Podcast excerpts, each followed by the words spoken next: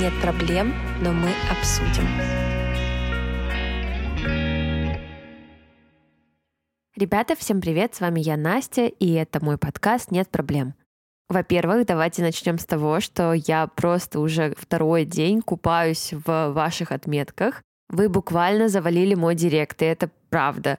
Как вы знаете, наверное, каждый год Spotify делает такой рейтинг итоги года и показывает вам, каких артистов вы слушали чаще всего, какие песни проигрывались. И представляете, совершенно неожиданно, внезапно в такую подборку попал мой подкаст. Я говорила ребятам, что это такие странные чувства, потому что вот у вас в этой подборке там какие-нибудь Ариана Гранде, Тейлор Свифт, и тут я. Ну, то есть, вы представляете мой шок вообще? Это ужасно приятно. Благодарю вас очень сильно. И неважно, на какой платформе вы слушаете меня и мой подкаст, всем огромное спасибо. Ну и раз мы заговорили про все эти платформы, площадки, я буду очень признательна вам, если вы зайдете на Яндекс Музыку и поставите лайк моему подкасту. Это дело не займет у вас больше минуты, а я буду очень рада и очень вам благодарна за это. Сейчас там уже практически 15 тысяч лайков, и я буду просто самым счастливым человеком в мире, если до Нового года у нас получится набрать 20 тысяч лайков. А вообще я хочу сказать, что благодаря вам и вашей активности я в последнее время чувствую себя очень уверенно и горжусь тем, что я делаю. И вообще, правда, это придает мне сил, особенно во всякие депрессивные эпизоды, когда у тебя нет настроения ни на что, и тебе кажется, что ты ничего не добился в жизни, у тебя все плохо. Вот в такие моменты как никогда важно оборачиваться по сторонам, смотреть на вас, на ваши положительные комментарии и благодарности. Спасибо вам большое за всю вашу поддержку. Вот, уже две минуты наговорила, но правда, я очень ценю вас и очень-очень-очень люблю. Ну что, новостей у меня больше особо нет. Мы все снимаем во влог, и влоги вообще сейчас постараемся делать супер регулярно. Переходите на YouTube-канал, если будет интересно посмотреть, не только послушать. Вот, а так давайте, наверное, переходить к выпуску. Я долго думала, какой эпизод сейчас записать, и потом как-то поняла, что в моем подкасте еще ни разу не было рубрики «Вопрос-ответ», хотя это такая важная рубрика, чтобы человек меня узнал получше или получил какие-то ответы на вопросы, которые его тоже волнуют, допустим. В общем, мне показалось, что это такая коммуникация с аудиторией, которой, наверное, не хватает в нашем таком комьюнити. Поэтому давайте я отвечу на некоторые вопросы и буду попутно с этим просто говорить, рассуждать об этих темах. В общем, давайте попробуем. Я сразу скажу, что я уверена, что многих из вас волнуют такие вопросы, как как вы с Мариной познакомились, или как ваши родители реагируют на вашу любовь, на ваши отношения, или откуда вы берете деньги. На все эти вопросы я сегодня отвечать не буду, потому что я миллион раз отвечала на них в предыдущих выпусках, можете послушать что-то. И мне кажется, что это просто, ну, половина, большая часть моей аудитории точно уже наизусть знают ответы на все эти вопросы, и поэтому это как-то нечестно по отношению к ним. Так что давайте о другом сегодня.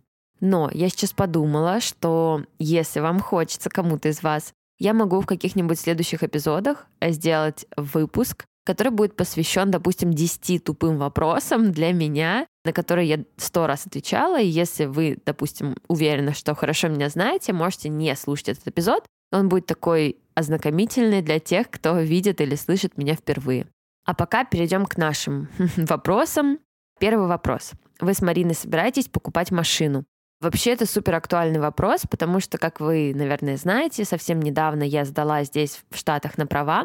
А вообще я изначально сдала на права в России еще перед нашим уездом, то есть уже почти три года назад. Но я сдавала буквально за день до вылета сюда, поэтому я не водила машину самостоятельно. То есть я ездила только с инструктором. Когда мы переехали в Штаты, все как-то завертелось, закрутилось, и мне все некогда было сесть за руль, да и такого желания не было. То есть мне хотелось, во-первых, узнать про всякие знаки здесь, правила дорожного движения здесь, чтобы чувствовать себя уверенно и, возможно, даже взять там один-два урока, чтобы просто как-то немного втянуться во все это. Но я этого не сделала, и впоследствии очнулась только через два с половиной года, когда поняла, что я вообще забыла все.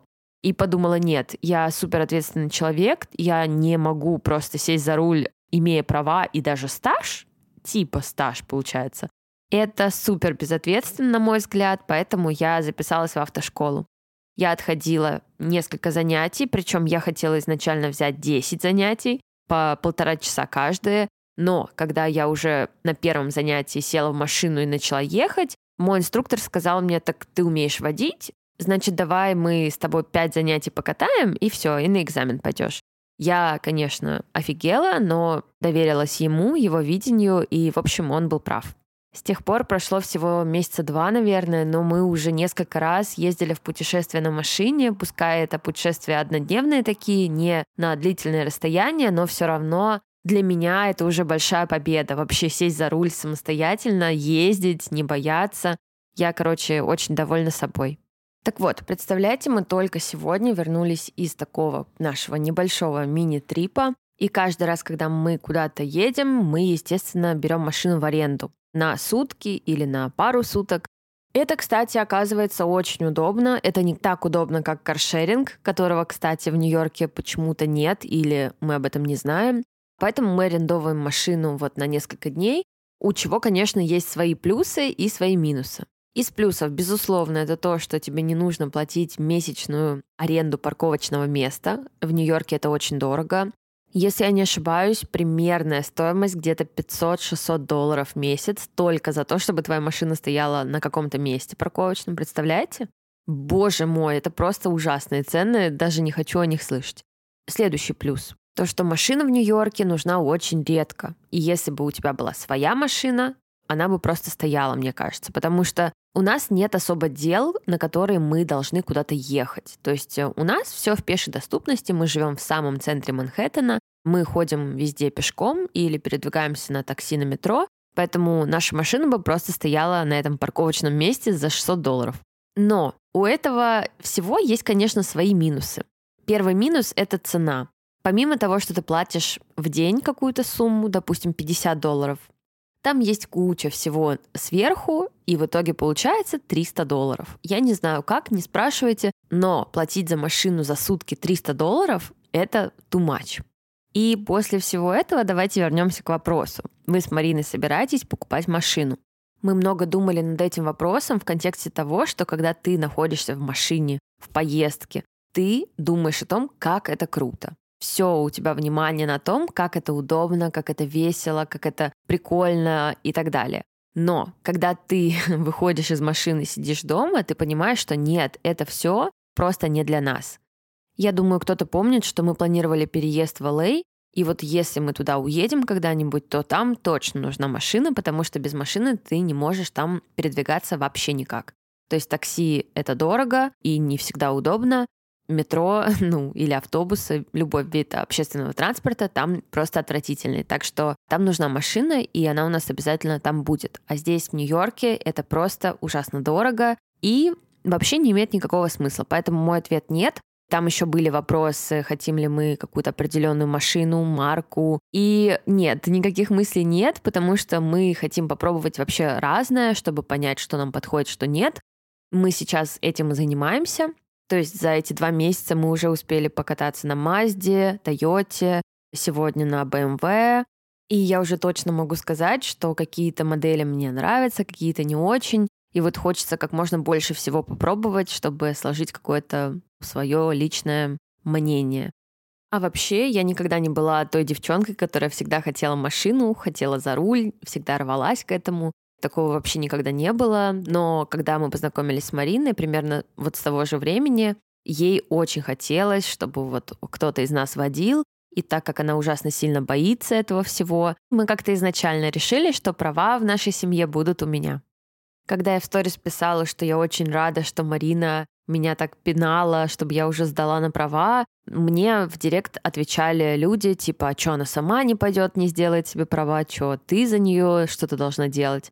Но на самом деле это все, конечно, шутки, и я супер осознанно на все это шла. Мы так решили изначально, и так и повелось. Так, следующий вопрос. Как ты вообще узнала о сервисе Ясно? Это было в конце 2019 года.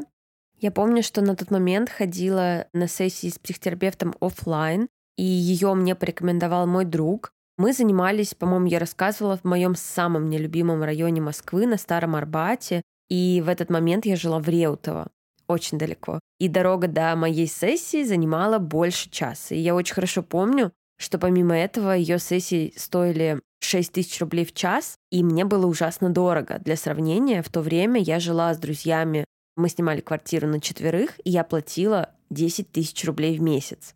То есть понимаете, да, насколько это выходило за пределы моего бюджета. Но других рекомендаций, никаких специалистов у меня не было, у моих знакомых не было друзей, и я понятия не имела вообще, где искать психотерапевта. В то время психотерапия вообще не была настолько актуальной, и я помню даже, что очень редко обсуждала свою терапию с друзьями. Уже в 2020 году, когда ездить на сессии зимой мне надоело, я приняла решение от нее уйти. И буквально через пару месяцев я увидела какую-то рекламу сервиса подбора психотерапевта, возможно, у кого-то из блогеров или благодаря таргету в Инстаграме. Меня сразу, конечно же, очень подкупили занятия онлайн, так как ездить куда-то сил у меня никаких уже не было.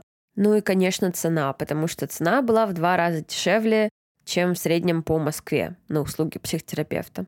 Сначала доверия у меня было мало, но я решила попробовать и как-то на вид выбрала психотерапевта, и я реально попала прям с первого раза, она оказалась просто потрясающей, мы занимались около года, это была гештальт-терапия, и на тот момент я помню, что мы прорабатывали какую-то неуверенность в себе, страхи, вот эти панические атаки, созависимость.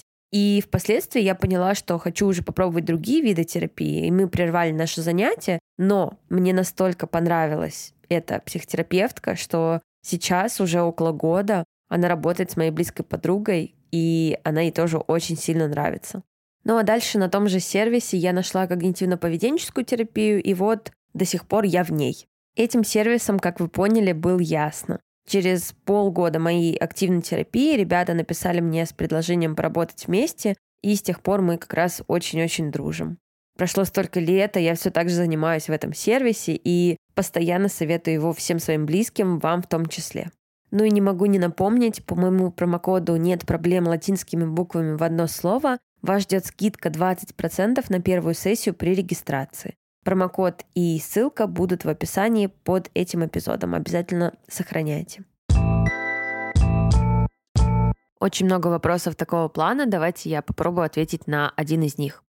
Скучаешь ли ты по России? Появилось ли ощущение, что теперь Нью-Йорк твой дом? Вы знаете, так получилось, что я изначально не скучала по России. То есть, когда мы переехали, вот когда вот это была стадия иммиграции, которая называется просто «у меня все плохо, я не знаю, как мне жить», вот даже в такой период у меня не было скучания по России. Потому что, наверное, этот переезд я ждала очень сильно. Это было супер осознанно, не вынужденно. То есть мы переезжали еще до начала войны. И я к этому была супер готова морально. Мы закончили все наши дела в Москве, собрались с мыслями и вот так спокойненько, комфортненько переезжали. Поэтому, наверное, у меня и не было скучания вообще. Потому что я знаю здесь очень много иммигрантов, которые переезжали вынужденно, собрав один чемодан, и, конечно же, у них вот ощущение незавершенности, незаконченного какого-то дела.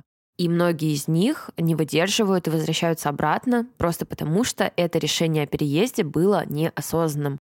Я же была просто невероятно счастлива, когда этот момент переезда настал, и вот э, с тех пор ничего не изменилось. Я не скучаю по прошлой жизни, я люблю ностальгировать, вспоминать что-то, но чтобы прям скучать по России, такого, конечно же, нет. Думаю, что первое время я могла скучать по еде вкусной или там по сервису какому-то или еще что-то, но впоследствии это все так быстро забылось, и ты так быстро ко всему адаптировался, что сейчас, конечно, я ничего из этого не вспоминаю. Люди, существа супер адаптивные, и я думаю, приспособимся вообще к любым условиям жизни, особенно когда тебе нравится место, в котором ты живешь, и ты просто принимаешь условия этой игры и соглашаешься со всеми минусами, которые тебе кажутся минусами. И теперь ответ на вторую часть вопроса. Появилось ли ощущение, что теперь Нью-Йорк твой дом? Ответ да, да и еще раз да. Вот спустя почти три года жизни здесь я с уверенностью могу сказать, что Нью-Йорк мой дом, И сейчас попробую объяснить, в чем для меня это вообще выражается. Наверное, первое, что точно приходит в голову, это то, что Нью-Йорк сейчас — это место, в которое я хочу вернуться. То есть если я путешествую, неважно где, мы в Европе, в России или в другом штате, я всегда думаю о том, что в Нью-Йорке моя точка. То есть в Нью-Йорке мои животные, а это сто процентов тебя заземляет, и в Нью-Йорке все мои вещи, любимые места, моя рутина. То есть это все придает, конечно, городу и месту такую ценность. Еще, конечно, ощущение дома создает город в том плане, что ты узнаешь его лучше и лучше, и со временем, когда все в нем понятно, то есть э, буквально каждая улица для тебя какая-то знакомая, любимая, ты по ней там каждый день гуляешь. В общем, когда ты хорошо знаешь район, место, в котором живешь, это, мне кажется, создает ощущение дома. У меня так было с каждым нашим домом, допустим, в Москве. Ну и, как я уже сказала, адаптация в плане рутины и в плане каких-то забот таких бытовых, например, как починить стиральную машинку или где купить запчасть для камеры. Когда ты узнаешь ответы на все эти вопросы, жизнь в чужом городе кажется тебе понятной. Ну и когда ты уже находишь свой любимый магазин, в котором у тебя любимый хлеб на завтрак, когда ты находишь свой любимый салон, где ты делаешь ламинирование ресниц. Такие вещи, они, конечно, тоже создают свой вот этот вот комфорт, и да, Нью-Йорк — это мой дом однозначно. Вообще, я, наверное, уже говорила об этом, что с Нью-Йорком у меня сложился какой-то матч. Еще в 2019 году, когда мы приехали сюда первый раз туристами, я поняла, что это город единственный в мире, в котором я чувствую себя на 10 из 10.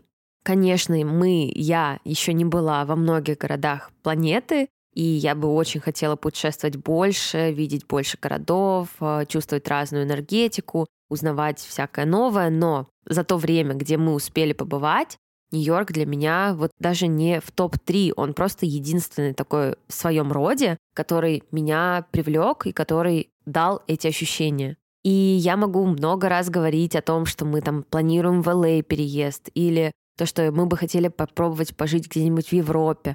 Я точно знаю, что мой дом, он в Нью-Йорке.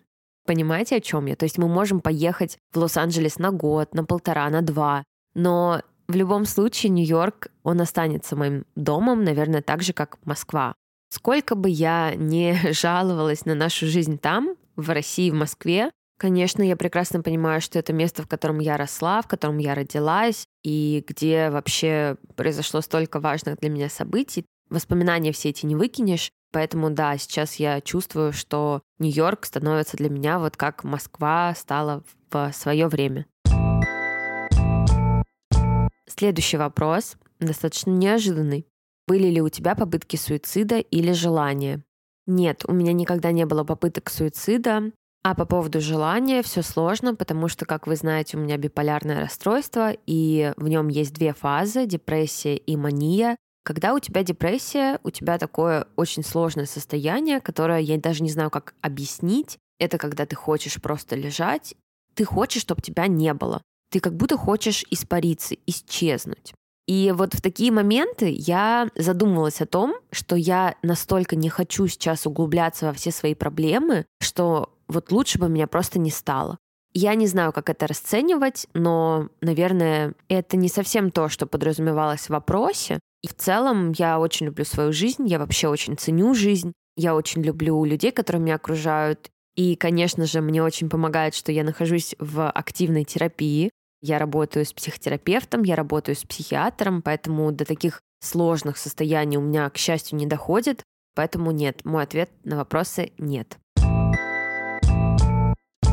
Следующий вопрос. Насколько сложно было со щенком? Завожу, не могу дождаться, но очень нервно.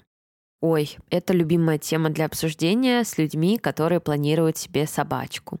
Вообще, мало кто осознает из тех, у кого никогда в жизни не было собак, вот это мы с Мариной. У нас никогда не было в семье собак, у родственников, ни у кого не было собак.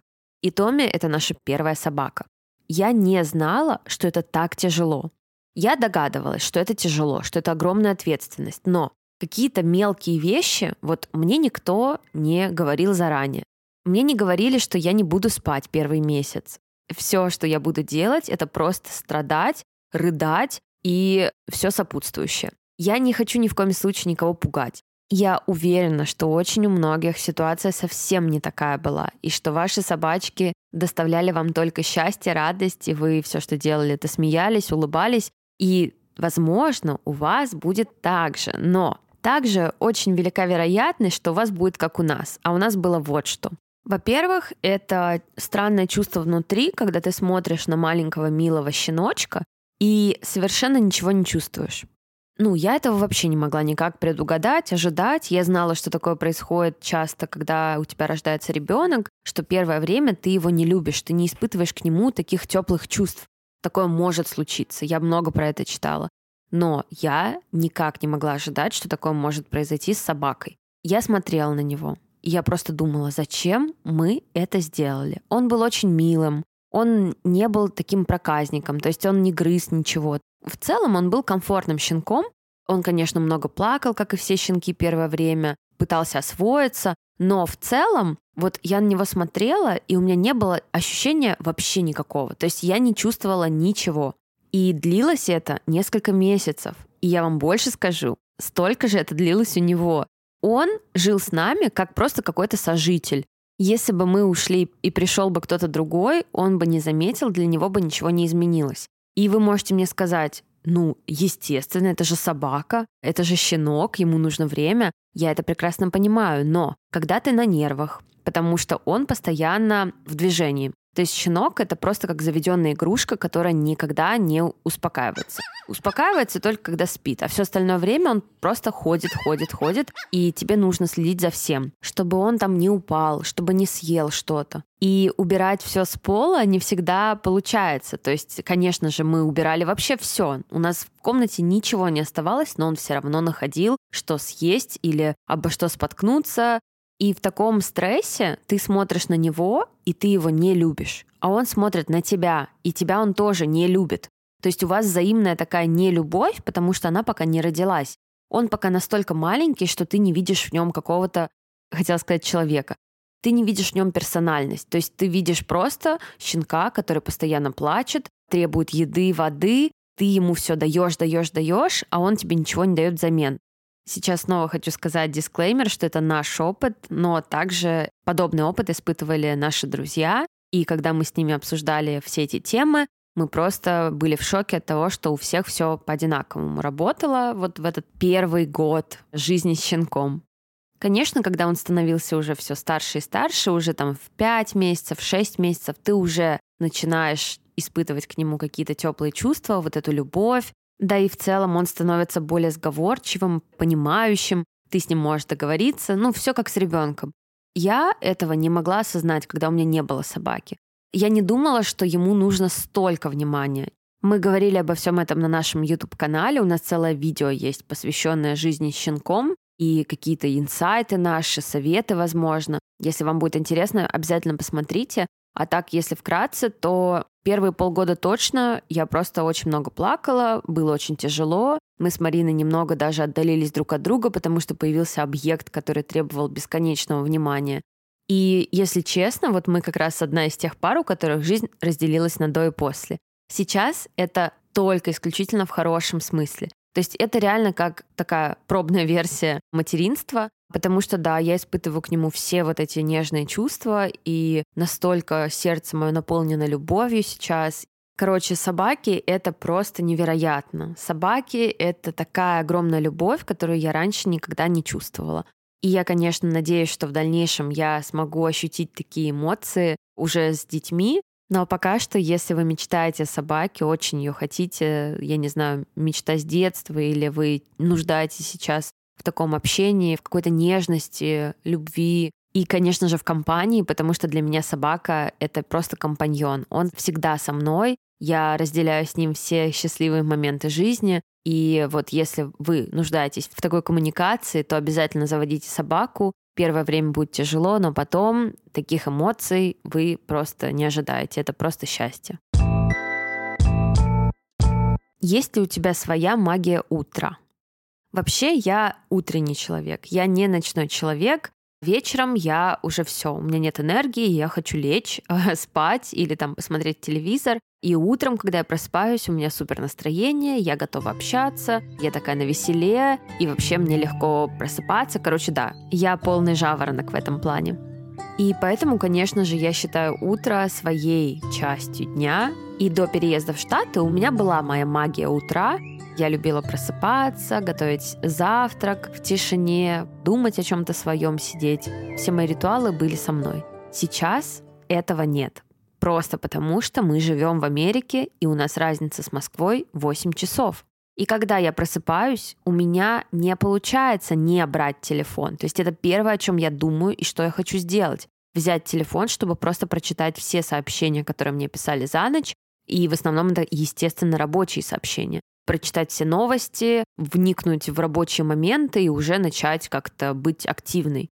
То есть все это я начинаю делать, как только мои глаза просто открываются. И мне это очень не нравится. Я пытаюсь это изменить и исправить. И я очень хочу не трогать телефон хотя бы час утром, чтобы в это время посидеть, подумать, выпить стакан горячей воды, как я делаю каждое утро, но судорожно в телефоне, Хочется как-то немного замедлиться, потому что я прекрасно понимаю, что если еще один час меня не будет онлайн, ничего глобально не произойдет.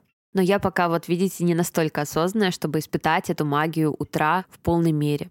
Вообще мне очень многие психотерапевты советуют медитировать, но не в плане, как я уже говорила, каких-то денежных медитаций, а просто сидеть и успокаиваться там под какую-то музыку, просто чтобы снижать уровень тревожности, потому что сейчас, когда у меня куча проблем каких-то навалилось, это особенно мне актуально. Поэтому да, я очень хочу попробовать каждое утро сидеть хотя бы по 10-15 минут, не спать, а именно вот медитировать.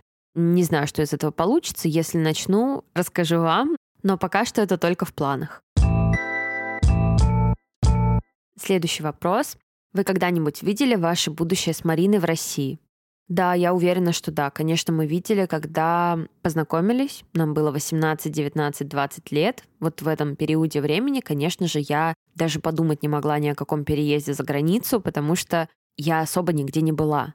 То есть я ездила отдыхать с родителями в Турцию, Грецию, но это, естественно, не там Европа. То есть я не осознавала, какая вообще жизнь за пределами России. И когда мне было 20 лет, мы с Мариной, в общем, начали путешествовать активно. И мы посетили уже больше там 30 стран за каких-то там 4 года путешествий. И только тогда, когда мы посетили первую страну в Европе, это, кстати, были Нидерланды, вот тогда я, мне кажется, начала как-то задумываться о том, а вижу ли я свою дальнейшую жизнь с женой в России. Я помню, у меня была какая-то рефлексия на эту тему. Я гуглила всякие ЛГБТ-пары, которые живут в России, у которых там есть дети, семьи полноценные. Пыталась как-то проникнуться их опытом, чтобы вообще понять, как мне планировать мою жизнь. И примерно в это же время я начала думать о том, что хочу детей. И как-то это совпало все вместе. Я начала анализировать и понимала, что так, ну если я хочу детей, то в России я их не особо хочу, а потом мы там встречаем девочек, которые живут с ребенком в России, в Москве, и у них там все хорошо, и я такая, так, окей, я очень люблю Москву, любила Москву. Это был очень комфортный для жизни город, в котором у нас были друзья, семья, работа. И, возможно, та Настя 6, 7, 8 лет назад она думала о том, что почему бы нам не остаться жить в Москве навсегда, чтобы, допустим, наши дети виделись с бабушками, с дедушками и так далее. Но, конечно же, сейчас, когда я уже там подросла, когда мне исполнилось уже лет, наверное, 23, вот тогда я поняла, что нет, все, я увидела, что есть другая жизнь в Европе, в Америке, и поняла, что я точно не буду жить в России дальше. Изначально моя позиция была связана с как раз ЛГБТ-деятельностью и вообще в целом с моими отношениями. А впоследствии уже я начала задумываться про власть, анализировать все, что видела в других странах, и потом вот было принято такое решение.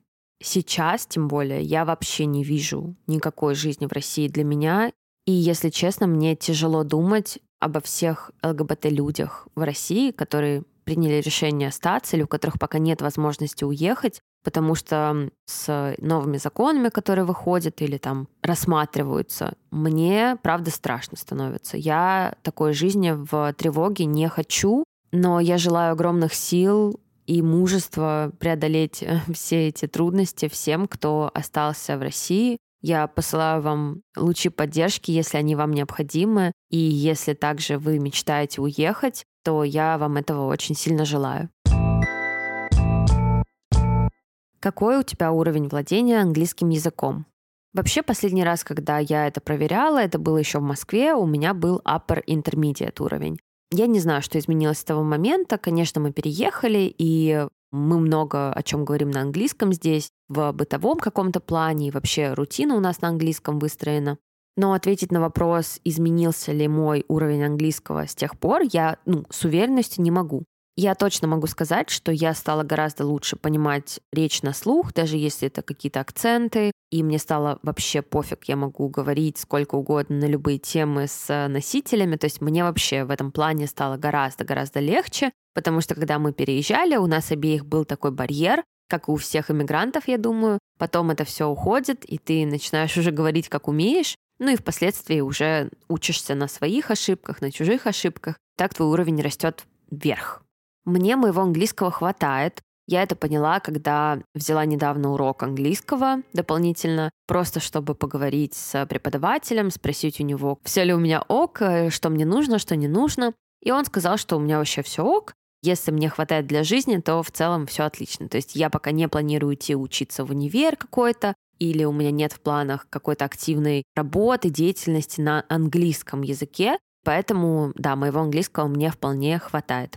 Но это, естественно, не значит, что я не стремлюсь к большему. Я стремлюсь, и в планах, конечно, учить английский дальше, заниматься с преподавателями, с носителями, совершенствовать грамматику и так далее. Но просто пока руки не доходят до этого. Как приучить себя правильно питаться? Кстати, вот таких вопросов было несколько. Я даже удивлена. Вот несмотря на все мое РПП, которое со мной уже больше 10 лет, Ответ на этот вопрос я почему-то всегда как-то знаю. А ответ очень-очень прост. Нужно просто забить на правильное питание и питаться так, как тебе хочется. Я сейчас говорю, наверное, за себя, потому что мне очень тяжело думать о том, что у вас там есть РПП, у вас нет РПП. Эти советы, они все, конечно же, ну, вот так вот плавают. Но я отвечу как человек с РПП, мне не помогают рамки и ограничения. То есть мне они не то, что не помогают, они мне просто противопоказаны, как и всем людям с расстройством пищевого поведения. Рамки и ограничения — это зло. Это в любом случае, несмотря на то, сколько вы себя ограничиваете, чуть-чуть или много, это ведет к срыву. И мне кажется, даже вот фраза как приучить себя к правильному питанию, вот правильное питание здесь в контексте для меня тоже рамок. Как приучить себя питаться только так. На мой взгляд, чтобы реально все работало, нужно просто отпустить контроль вообще над ситуацией. То есть перестать контролировать, перестать думать о том, сколько ты ешь, что ты ешь. Первое время просто наблюдать за собой, вот дать себе время, и дальше уже анализировать свое питание и как-то его регулировать. То есть, допустим, если вы отслеживаете, что вы постоянно компульсивно переедаете после какого-то пережитого стресса, то нужно понять, в чем причина этого стресса. Или, допустим, если вы любите много поесть вечером, почему вы это делаете? Вот когда я начала задаваться такими вопросами, у меня неожиданно для самой себя начали приходить вполне разумные ответы. Я сейчас компульсивно переела, потому что я не наелась в прошлый прием пищи, потому что он был там 9 часов назад. Или что я сейчас хочу поесть тонну сладостей, ну, потому что мне просто там не хватило белка или мой прием пищи не был таким полноценным, сбалансированным. Короче, в моем случае ключ к успеху — это просто отпустить контроль, последить за собой, посмотреть, что я вообще делаю и почему, ну и дальше работать с головой. Как я могу помочь себе переживать компульсивное переедание? Или в какие моменты я особенно уязвима, что я хочу объедаться сладостями? Просто, короче, важен бесконечный диалог внутри с самим собой, и тогда, мне кажется, все получится. Ну и отвечая на ваш вопрос, как приучить себя правильно питаться, просто забудьте про тезис «правильное питание». Правильное питание — это ваше питание, питание, которому вы следуете. Для меня правильное питание — это есть вообще все, что я хочу. И конфеты, и печенье. Но в разумных количествах. То есть не объедаться чем-то одним, а сделать свой рацион максимально разнообразным и сбалансированным.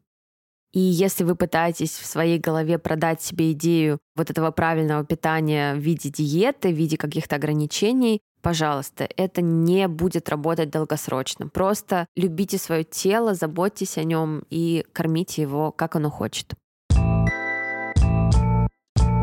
И следующий вопрос. Бесят ли тебя инфопродукты и те люди, которые их делают? Так как я вообще не последний человек в этой сфере, если можно так сказать, у меня есть достаточно много друзей и знакомых, которые занимаются инфобизнесом, курсами и так далее. Я, конечно же, никогда не скажу, что я ненавижу инфобизнес и людей, которые создают все эти инфопродукты.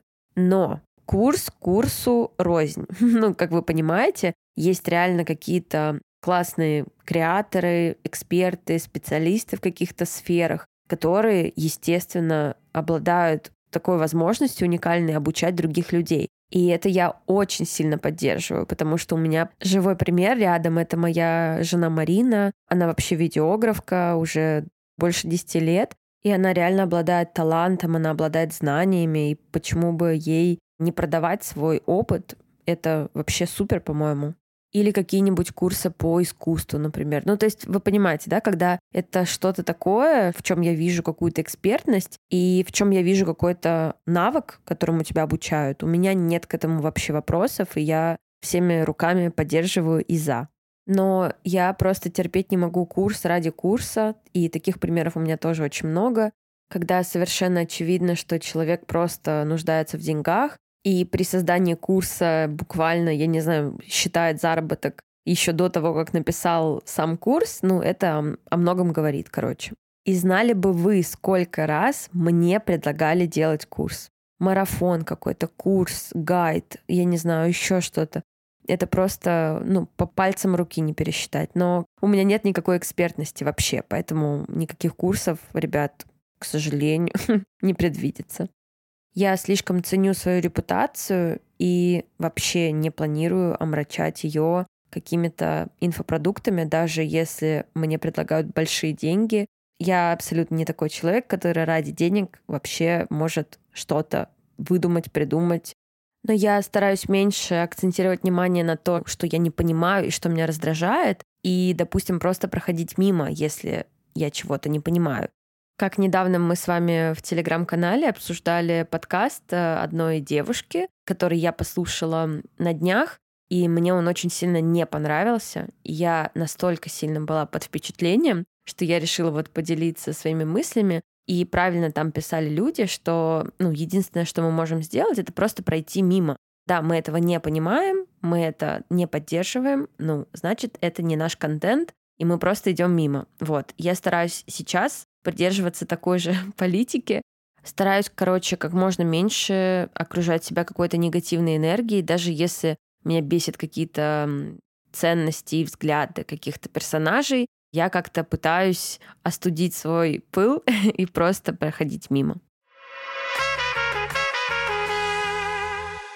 Ну и на этом все, ребят. Большое спасибо, что послушали сегодняшние вопросы и мои ответы. Если хотите, подписывайтесь на мой телеграм-канал, ссылка на него будет в описании. Там много всяких э, фотоматериалов к выпуску и общения, так что переходите, если вам интересно.